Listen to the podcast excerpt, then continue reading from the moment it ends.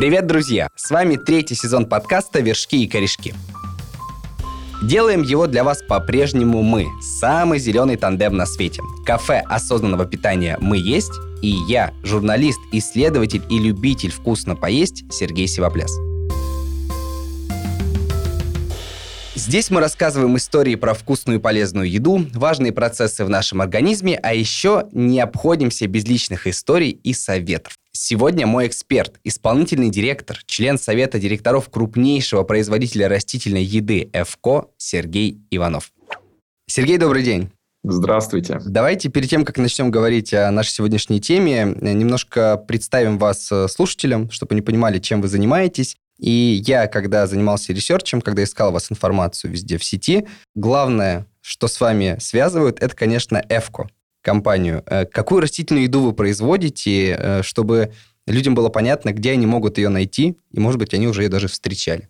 Это здорово, что меня ассоциируют с компанией «Эвка», потому что я в компании «Эвка» работаю. И телеграм-канал мой называется Сергей Иванов из «Эвка». Растительной мы, едой мы действительно занимаемся. Много ее производим, самые разнообразные. Преимущественно растительные масла, растительные белки. Ну, вообще наши бренды «Слобода», «Альтера». Есть менее растительные, например, там продукты, которые ингредиенты животного происхождения используют, как майонез, например. Или мы йогуртом занимаемся. А два с половиной года уже почти назад мы запустили большую очень линейку растительной альтернативы мяса или растительной альтернативы молока. Это продукты, которые объединены под э, семейством Healthy Innovation, здоровые инновации. Мы это называем High. То есть у нас растительное мясо High Balls – это фрикадельки, Milk – это молоко наше. И это можно встретить в магазинах, в ресторанах достаточно доступно. Конечно, за последние годы Россия шагнула вперед в плане принятия растительных э, продуктов, растительного молока, растительного мяса. Но вообще, насколько сложно в такой стране, как Россия, где много консерваторов, где до сих пор в обиходе бытует мнение, какое растительное мясо, мне вот нужно натуральное, там, из коровки, из э, курочки, из свинины. Насколько сложно с такой аудиторией долгие годы работать и пытаться им объяснять, что эта еда полезная, эта еда вкусная, и она вполне может быть альтернативой тому, что мы привыкли есть. Но здесь надо разделить. Есть растительная альтернатива молоку, есть растительная альтернатива мясу. Это немного разные категории по уровню зрелости и восприятия их в нашем обществе. Поэтому ну, можно просто проследить путь, который прошла молочка, например, и вот э, в какой точке мы находимся в части мяса растительного. Молоко – это сегодня уже практически зрелая категория. То есть вы приходите ну, в кафе попросить кофе на миндальном молоке, там, на соевом молоке. Это вообще как бы, если нету растительного молока, это что-то из ряда вон воспринимается. В магазинах везде вы найдете растительное молоко. И с точки зрения потенциала, вот как видно по международным рынкам, да и у нас это мы, мы уверенно по молочке идем ну, в 10% доли рынка, на а то и больше, там 20% совмещение вот там, э, животное и растительное. Растительное мясо в этом плане молодая-молодая категория. Она, конечно же, более настороженно воспринимается, чем э, молоко, потому что ну, в силу непонятности, а что это такое, да вот хочется коровку там и, и прочее. Барьеров там больше, ну, даже внутренних барьеров, как-то себя сподвигнуть, э, попробовать, просто попробовать. Потому что котлеты, ну, то есть это же фарш, растительное мясо – это фарш, это не стейк. Как бы это альтернатива растительному фаршу, а не растительному мясу. А вот фарш мы обычно делаем дома. То есть котлетки, которые мы покупаем из магазина, ну, как-то нам кажется, что это немножко еда там как бы не самая правильная. Лучше я сам их накручу, наверчу дома. А если я покупаю, то это какая-то еда такая вот между делом.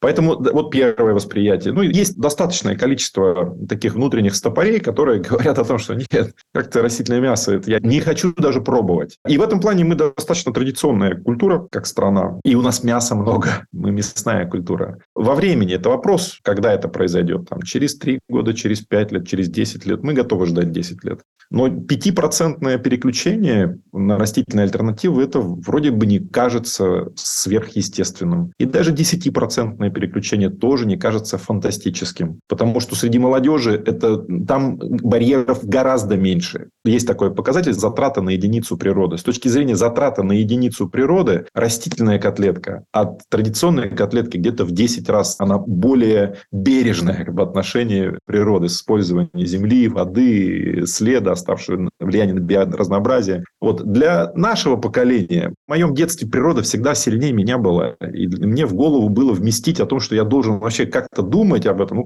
в Забайкале ты выживаешь, и она как бы, это все трудно вместимо. И страна у нас большая, и экология мало кого там трогает по-настоящему. А молодежь по-другому живет. Они говорят, а в каком мире мы будем жить? А нам хватит ли там чем дышать, там, что пить, воды достанется? И они вообще по-другому думают, себя как-то осознают по-другому. И в их картине мира растительное мясо – это интересная еда, дай-ка я ее попробую. А вдруг там что-то вкусное? Барьеры прям другие. Поэтому нам кажется, что вот пройдет время, и какое-то место растительное мясо точно займет в сердцах и головах наших соотечественников. Э, немножко про вас хочется еще поговорить. Пока мониторил ваши соцсети, понял, что вот вы топ-менеджер фудтех-компании, но при этом в соцсетях вы остаетесь на волне с аудиторией. То есть у вас там личные истории про семью, там, готовка, какие-то еще штуки. То есть на самом деле такое не часто встретишь. Э, вопрос первый такой с подвохом. Сами ли весь контент туда пилите? И второй, насколько вам вот это важно и интересно, это как часть образа, или вы реально получаете удовольствие от там, взаимодействия с аудиторией в соцсетях? Да, я пишу все сам. Я текстовик, я человек, который живет текстом. Ну, я побалаболить, конечно, тоже нормально могу. Но вот для меня текст – это ценность в нем. Я верю в то, что русский человек, он человек текстовой, литературный. И я так и не смог найти кого-то, кому я мог бы наговорить, и кто бы написал за мной так. Я бы мог сказать, да, это я написал. Я так и не нашел. Но и мне это интересно, это меня развивает, это мне помогает мысли уложить, тараканы свои разогнать. То есть это не трудно для меня. То есть это занимает там 10-15 минут в день времени моего, вечерами, как правило, глубокими. А удовольствия больше, да? Но нет, теперь вот зачем я это делаю? Я активно в соцсети пришел где-то три с половиной года назад, и позыв мой был такой. Мне захотелось рассказать о компании. А компания очень интересная, необычная. У меня что-то в голове так сложилось, вот, ну, как бы рассказать, поделиться. И книжку написать. Тексты, в общем, начали рождаться, и я начал их выкладывать для того, чтобы реакцию обратную получить. И так-то начало как-то микросообщество формироваться. Людям это интересно было, что-то как-то. Потом я внутри себя понял, что социальные сети сегодня это вообще, вот если ты себя руководителем называешь, это инструмент общения, ну, ты обязан просто владеть ими. Потому что даже просто со своими людьми. Тебе кажется, что ты общаешься со внешним миром, на самом деле не факт, что тебя весь мир услышит, но твои-то тебя точно прочитают. А дальше ты выходишь на социальные сети, это же как выйти на площадь городскую голым. Все видно невозможно там ничего сымитировать. Тебя, ну вот это видно как в реакции. Если ты какую-то маску одел, изображаешь из себя что-то, там это все понятно. Получается, что ты не можешь пиаром заниматься в социальных сетях. Ты пиаром можешь заниматься, не знаю, в статьях где-нибудь, там, фильмы какие-то делать. А социальные сети, они беспощадны к пиарщикам. Просто вот это видно. Я на раз-два вот различаю СММщики, которые ведут, и человек, кто сам пишет. Да? Поэтому я понял, что так, я должен быть... Ну, о чем я рассказываю? Я о компании рассказываю, конечно же. Я компанию представляю, компанию рассказываю. Но я ведь должен быть интересным аудитории, чтобы они мои рассказы про компанию слушали. А для того, чтобы быть интересным аудитории, я, наверное, должен про себя чего-то рассказывать. Чем я живу, чем я занимаюсь, а для того, чтобы о себе рассказывать, тоже как бы это самолюбование. Это я как бы к чему пришел. Я буду рассказывать о том, что я делаю. Вот, вот мы делаем, мы делаем лектории, я рассказываю о том, что мы делаем лектории. Мы делаем там беговые забеги, я рассказываю о том, что мы там делаем здесь. Я люблю готовить.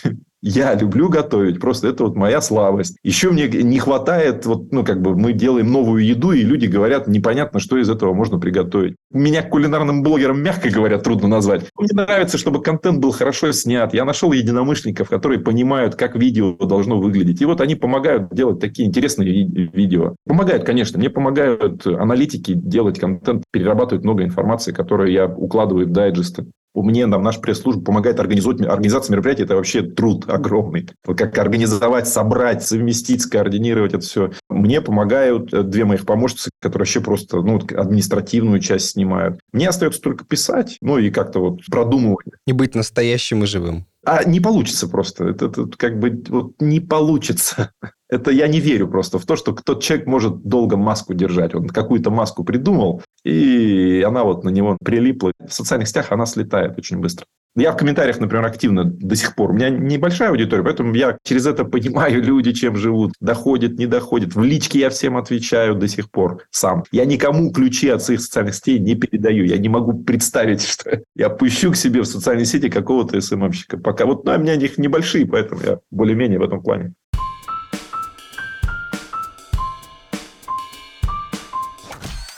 Переходим к теме микробиоты. У нас сегодня она заявлена. Наш подкаст строится на двух основных вещах. Это вершки и корешки. В вершках мы говорим какие-то мифы, стереотипы, а наши эксперты, в этом случае сегодня вы, поможете мне их развеять. А в корешках немножко углубимся в какие-то глубинные вещи и смыслы. Давайте начнем с первого вершка. В 23 году чего мы только не слышим в рекламе, по телеку, в интернете, в соцсетях, где-то еще. Различные бактерии, которые нам нужны там для одного, для другого. И тут появляется слово, которое человек, не знающий, может не понять. Микробиота. В первую очередь думаешь о каких-то бактериях, но где это у тебя находится, ты, конечно же, не понимаешь, и что это. Давайте для начала объясним нашим слушателям и помогите мне разобраться, что же такое микробиота и что она выполняет в нашем организме. Что важно понимать? Мы, как человечество, живем в гостях у бактерий. Отличный заголовок, да. А, а вот представьте себе часовой механизм, вот часы со стрелкой. Появление человечества и вот как бы население планеты, там как-то развитие природы, и вот появление человека на этой планете. Вот человек появился в последние пять или там даже меньше пяти минут. Вот, вот, вот на этом огромном пространстве. А бактерии были всегда. Поэтому микробиом, когда мы говорим про микробиоту, есть микробиота почвы, бактерии там живут. Есть микробиота животных, бактерии бактерии там живут. Есть микробиота наша, кишечник. В нас бактерии тоже живут. И это просто ну, открытие такое огромное. Ну, во-первых, получается, что внутри нас есть чужие. Я вот себе так это объясняю но которые не готовы разорвать нас, а наоборот помогают нам существовать. А, нет, тут нужно уточнить. Э, эти чужие, их много. Под 100 триллионов разных существ, веществ, как это называть, микроорганизмов. Вот. Где-то в 6 килограмм веса, в моем весе 6 килограмм примерно вот этого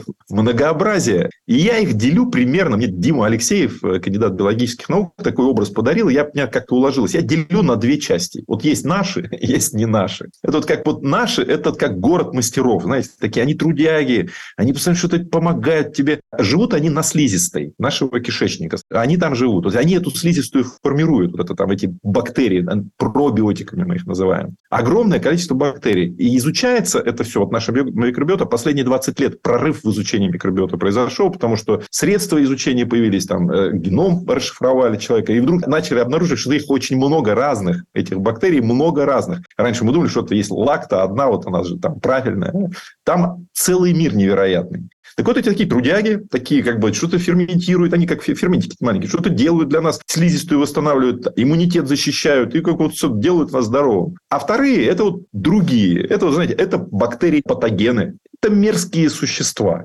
невероятно ленивые. Вот если первые наши, которые, они не умеют питаться простой едой. Им нужна сложная еда. Сложная еда – это пищевые волокна. Им надо постоянно что-то погрызть, вот похрумчать. А вот эти, которые ленивые, они, наоборот, им нужна самая простая еда. Они с сахарами питаются. И получается вот эта война черного и добра и зла, она начинается в нашем кишечнике, в нашей микробиоте. Потому что патогены уничтожают слизистую. Чем больше патогенов, тем слабее наша слизистая, тем слабее наш иммунитет. А без патогенов вообще можно как-то жить? Ну, раз они плохие. Чувство меры нужно соблюдать. Вот пусть они свое место знают, пусть они там где-то у нас будут, а наши, которые должны быть сильными, должны быть накормлены. Я же как представитель продуктов питания, для меня это было открытие, если честно. Потому что я к еде относился как... Э, ну, то есть, еда измеряется какими вещами? Килокалории, белки, жиры, углеводы. Да? Вот так мы себе думаем. Белки, жиры, углеводы – вот то, что нашему метаболизму нужно. А оказывается, есть страны некоторые, где э, в обязательном составе, в маркировке, кроме белков, жиров, углеводов, добавляется еще и количество пищевых волокон от суточной нормы. То есть еда, которая необходима нашим бактериям. То есть ты поел сам, Слушай, покорми бактерии, покорми свою микробиоту. И что такое покормить свою микробиоту? Ученые просто в колокол бьют, что суточная норма, которая, то, что нам необходимо в сутки съедать, это 30 грамм примерно пищевых волокон. Это нужно представить яблоко большое, это 5 яблок в массе своей примерно нужно съедать. А это значит, что чуть ли не каждый прием пищи нужно начинать с этой еды для микробиота. Еды для какой еды? Это разнообразная совершенно вида растения. Это овощи, это орешки, это каши, это масла. Ну, то есть, совет самый понятный. Собирайте радугу на тарелке из растений. Самые цветные. Чем более разнообразнее растениями вы питаетесь, тем больше еды. Они еще все разную еду, эти бактерии, разные колонии, их разные вот племена этих бактерий, они, им разная еда нужна. Вот разные пищевые волокна. Поэтому разнообразие диеты, оно усиливает вашу микробиоту. Поэтому нужно их кормить правильной едой. Поэтому, потому что если вы им не даете еду, они загибаются, а сахара есть всегда. Продолжим метафору. Как мне понять, что моим мастерам тяжеловато, что что-то пошло не так, что у них, не знаю, там, орудия труда сломались, и мне нужно идти там к врачу или разбираться со своей микробиотой? вы заболеваете. 70% клеток иммунитета находятся в микробиоте. 70% – это очень много. Если иммунитет сильный, вот вы чуть-чуть взяли, ну, как бы чуть-чуть простыли, быстро пух-пух там перемолол и даже не заметили. Ну, там сопли чуть-чуть потекли и, и прошло. А если иммунитет ослаблен, патогены, значит, сильны, они что же, на слизистой живут все? Как вот любой ветерочек, вы уже заболели. Ну, это такое самое простое э, проявление. А дальше есть ощущение, вот я, например, 20 лет уже, я пощусь, посты соблюдаю. Все православные посты соблюдаю. И я всегда жду Великого Поста, сейчас Великий пост идет. Потому что я, ну, как бы опытом пришел, потому что моему животу Великий пост хорошо. Я себя чувствую хорошо. А не ввели, а это тяжесть какая-то. Я эту чувствую, тяжесть, она мне неприятна. Ну, а следствие того, что у вас работает нормально микробиом, это очень простой вопрос, который, как правило, ну, неприлично, в общем, обсуждать. Сколько раз вы ходите в туалет по тяжелому в день? Вот когда э, врач вас спрашивает, у вас стул хороший или нехороший? Вы отвечаете, да, хороший. А что такое хороший? Вопрос как бы непонятный. Так вот, специалисты говорят, что если вы ходите в туалет меньше одного раза в день, у вас уже что-то не то, какая-то проблема. Если вы там раз в, там, в несколько дней, это просто беда, что-то вообще у вас, не у вас ничего не работает. Вот. А по-настоящему образ идеального, вообще, как бы, когда вот работает как часы все, еда новая пришла, старая ушла. Как вагон такой. Два-три раза в день это нормально, не переживайте. Это хорошая работа вот э, кишечника нашего. В интернете можно часто встретить подборки, чарты типа топ-10 продуктов, которые любит микробиота, или там топ-5 продуктов, которые невероятно вредят ей. Насколько эти списки, топ-листы реальны? И насколько стоит, э, допустим, к ним прислушаться, если я вот э, не пошел там к врачу, у меня нет никаких проблем, но я хочу себе помочь, ну, я не знаю, я вот эти топ-10, я их не, не часто встречаю. Там какие-то базовые вещи понятные произносятся. Но вот я для себя, например, что я для себя как бы осознал, что важно знать, да, если ты заботишься о микробиоте. Первое, радугу собираем. Второе, какое количество растений в вашем рационе? Попробовать посчитать. Вообще норматив, говорят, надо не менее 50 видов растений в неделю съедать. Туда входит растительные масла, орехи, вся растительная еда. Вот получается, не получается. Поэтому разнообразьте вот эту свою растительную еду. Дальше. Ну, кефир. Это уникальный продукт невероятное просто открытие, которое, кстати, сейчас как греческий йогурт завоевал западного потребителя. Сегодня кефир вот также распространяется, русский кефир. Надо различать пребиотики и пробиотики. Пребиотики – это еда для бактерий, а пробиотики – это сами бактерии. Пребиотические добавки или пробиотические добавки – это то, что позволяет желудочно-кишечный тракт пролететь и дойти до кишечника. До, кишечника, до кишечника же надо еще добраться. Они же путь проделывают вообще такой непростой. Так вот, кефир. Про кефир что важно знать? Это полезнейшая вещь, которую надо просто полюбить. Идеальное блюдо на сон грядущий просто выпить стакан кефира и дальше вот запустили эти бактерии, они начинают что-то там, пока вы спите, а они там что-то как-то живут. Что ни в коем случае нельзя делать? Сахар добавлять в кефир. Представляете, что такое кефир с сахаром? Вкусненько же. Представьте, вы туда отправляете бактерии полезные, и вместе с ними отправляете еду для патогенов. Это же бред совершенно несовместимый с, со здравым смыслом. В этом плане и йогурты, ну, йогурты это тоже, вот почему там, как бы, когда реклама идет йогуртов, пробиотики, это, это тоже, да, это, это полезные бактерии. Конечно, как бы йогурты сладкие, десертные йогурты, это вот что-то такое но не самое правильное. Всем польза все равно там доходит, конечно. Но, но если есть возможность покупать йогурты без сахара, надо покупать йогурты тоже без сахара. Вообще жить можно без сахара. А наш организм сахар производит глюкозу, мы можем производить. Это, это очень просто замерить и обнаружить. И сахар пришел в нашу жизнь всего-то 200 лет назад. Человечество жило без сахара, вообще прекрасно себя ощущало. Поэтому это вот, вот это, наверное, главная еда, которая для плохих бактерий. И она, это, это то, что в том числе разрушает нашу микробиоту.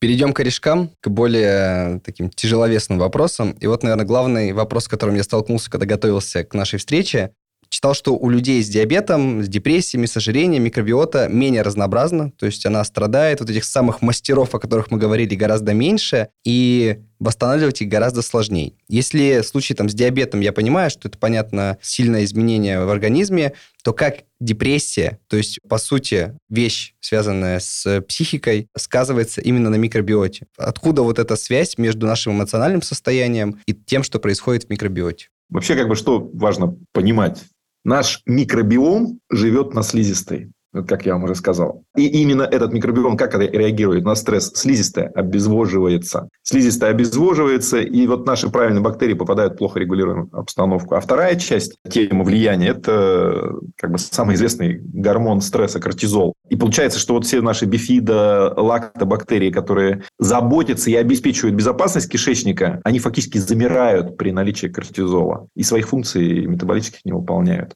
Хочется стресс запить э, алкоголем, водочкой какой-нибудь. Или вкусно жирно заесть. А знаете, самая правильная антистрессовая еда? Какая? Стакан кефира.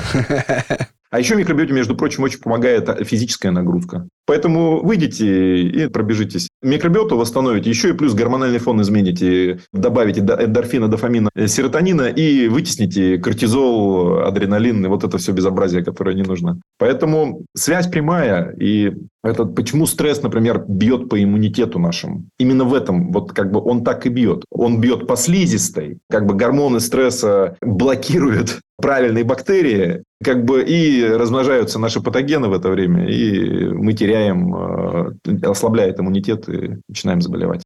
Давайте представим, что у меня на тарелке радуга, вот та самая, о которой мы говорили. При этом я, понятно, много стрессую, там, сложная работа и так далее. И вот могу ли я как-то, знаете, как вот ходишь в фитнес-зал, накачиваешь мышцы, помогаешь организму, и, грубо говоря, у тебя есть мышечный корсет там, где, условно, где-то суставы чуть-чуть, сухожилия не справляются, они тебя страхуют. Вот можно ли как-то микробиоту прокачать, ну, типа не наперед, а усилить ее так, чтобы в случае, когда у меня будут там сильный стресс, авралы на работе, что-то еще, у меня был некий запас прочности? А мне не, не нравится слово прокачать, но я бы, например, сказал, что можно ли изменить образ жизни таким образом, чтобы микробиота моя меня защищала. Ну, то есть, как бы выполняла свою функцию. А образ жизни, конечно же, можно менять. Он начинается с изменения образа мысли, когда мы правильно начинаем думать о себе, о других, о близких наших. Ну, когда мы способны подумать о себе. Что, что у нас что есть там? Человек есть. Это ум, это здоровье, это душа, там какие-то духовные вещи. Да, как-то мы это укладываем в своей голове, приоритизируем.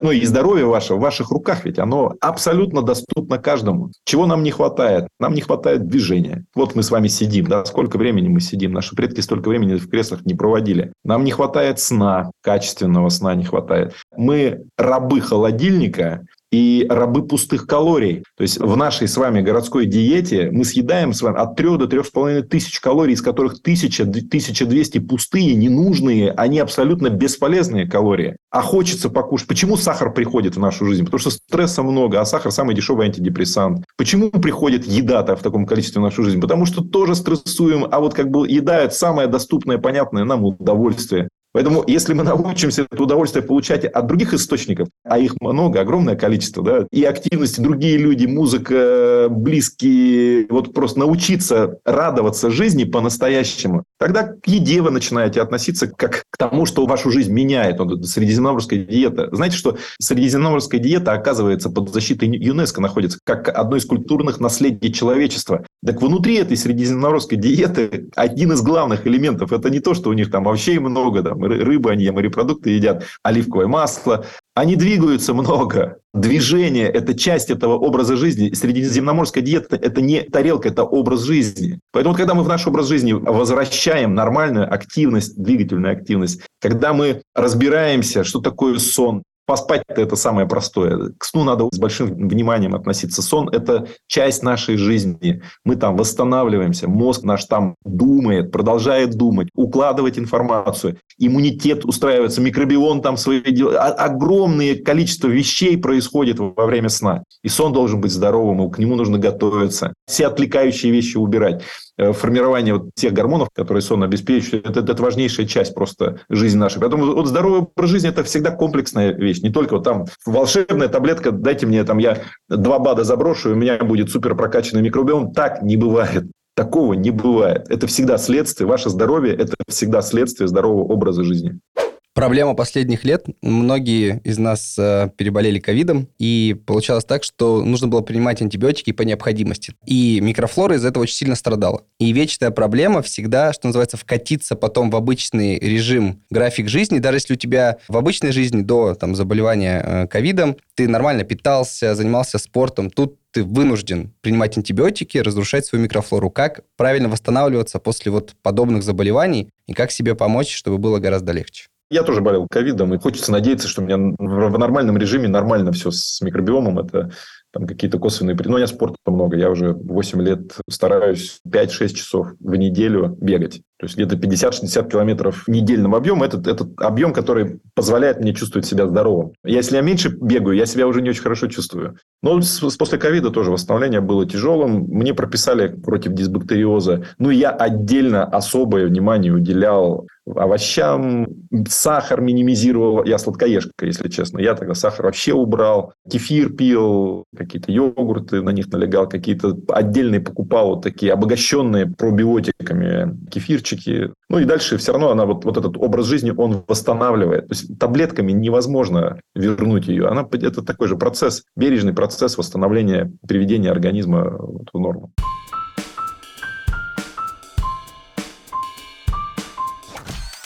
Вершки от корешков мы отделили. Давайте напоследок зафиксируем вообще, как быть здоровым, счастливым, чтобы все в нашей микробиоте, чтобы внутри нас вот эти самые мастера продолжали строить прекрасное чудо света, и патогены их никогда не захватили. Я думаю, первое, что надо сделать, это прям вот надо прям остановить все, кто нас слушают, прям остановиться, набрать в телеграм-канале Сергей Иванов из Эвка и подписаться на этот телеграм-канал. Это вот как бы, это первый шаг, который запустит процесс. А если серьезно, ну, мы вроде как об этом и говорили, да, нужно просто ответственно относиться к себе. Ну, вот как бы не безалаберно. Лишний вес – это нехорошо. Культура бодипозитива – это перевернутая культура. Она началась вообще вот как идея очень правильная идея, которая говорила человеку, слушай, ты там как бы кривой косой, тебе кажется, что ты кривой косой, там, ты посмотри, ты же Божье создание, ты как бы полюби себя, ну ты как бы а, успокойся, ты красив по-другому, ну как кто-то там личиком вышел, ты не личик, ну у тебя зато, а у тебя внутренний мир, ты, ты же можешь в этом мире проявлять себя, прими себя таким, какой ты есть и созидай, твори. В этом, вот же была первая эта установка, вот как бы философия бодипозитива. А то, во что это все трансформировалось, у нас в одном исследовании мы делали, девушка с 21 года, 130 килограмм веса, и она говорит, примите меня такой, какой есть, я королева, и я несу себя миру, и она даже подумать не может, что через 10 лет ее суставы будут, ну, просто возмущаться и, и гробят она свое здоровье, потому что лишний вес, это ну, не надо его терпеть. Нужно очень ответственно относиться к себе, к внутренним ощущениям, разбираться в этом всем. Не надо слушать ни Сергея Иванова, ни какого-то специалиста. Пробуйте, сопоставляйте, читайте, узнавайте. И для себя свою картину мира формируйте. Вот что такое для меня здоровый образ жизни. А дальше уже следуйте ему. Сергей, спасибо, было очень интересно. Я уже подписался на Телеграм. Всем рекомендую сделать это же. И главное, чтобы все себя любили и помогали себе едой, образом жизни и вообще всем, что их окружает. Замечательно. Всем спасибо за разговор. Интересный разговор получился. Мне было приятно в нем поучаствовать. А с вами был подкаст «Вершки и корешки» от кафе осознанного питания «Мы есть». Сегодня вместе с Сергеем Ивановым говорили о микробиоте, ее разнообразии, влиянии на нашу жизнь, полезных привычках и любимых продуктах. Ищите наши новые эпизоды на своей любимой подкаст-платформе. Среди них Яндекс Музыка, Apple подкасты, Google подкасты, Казбокс и многие другие. Всем пока!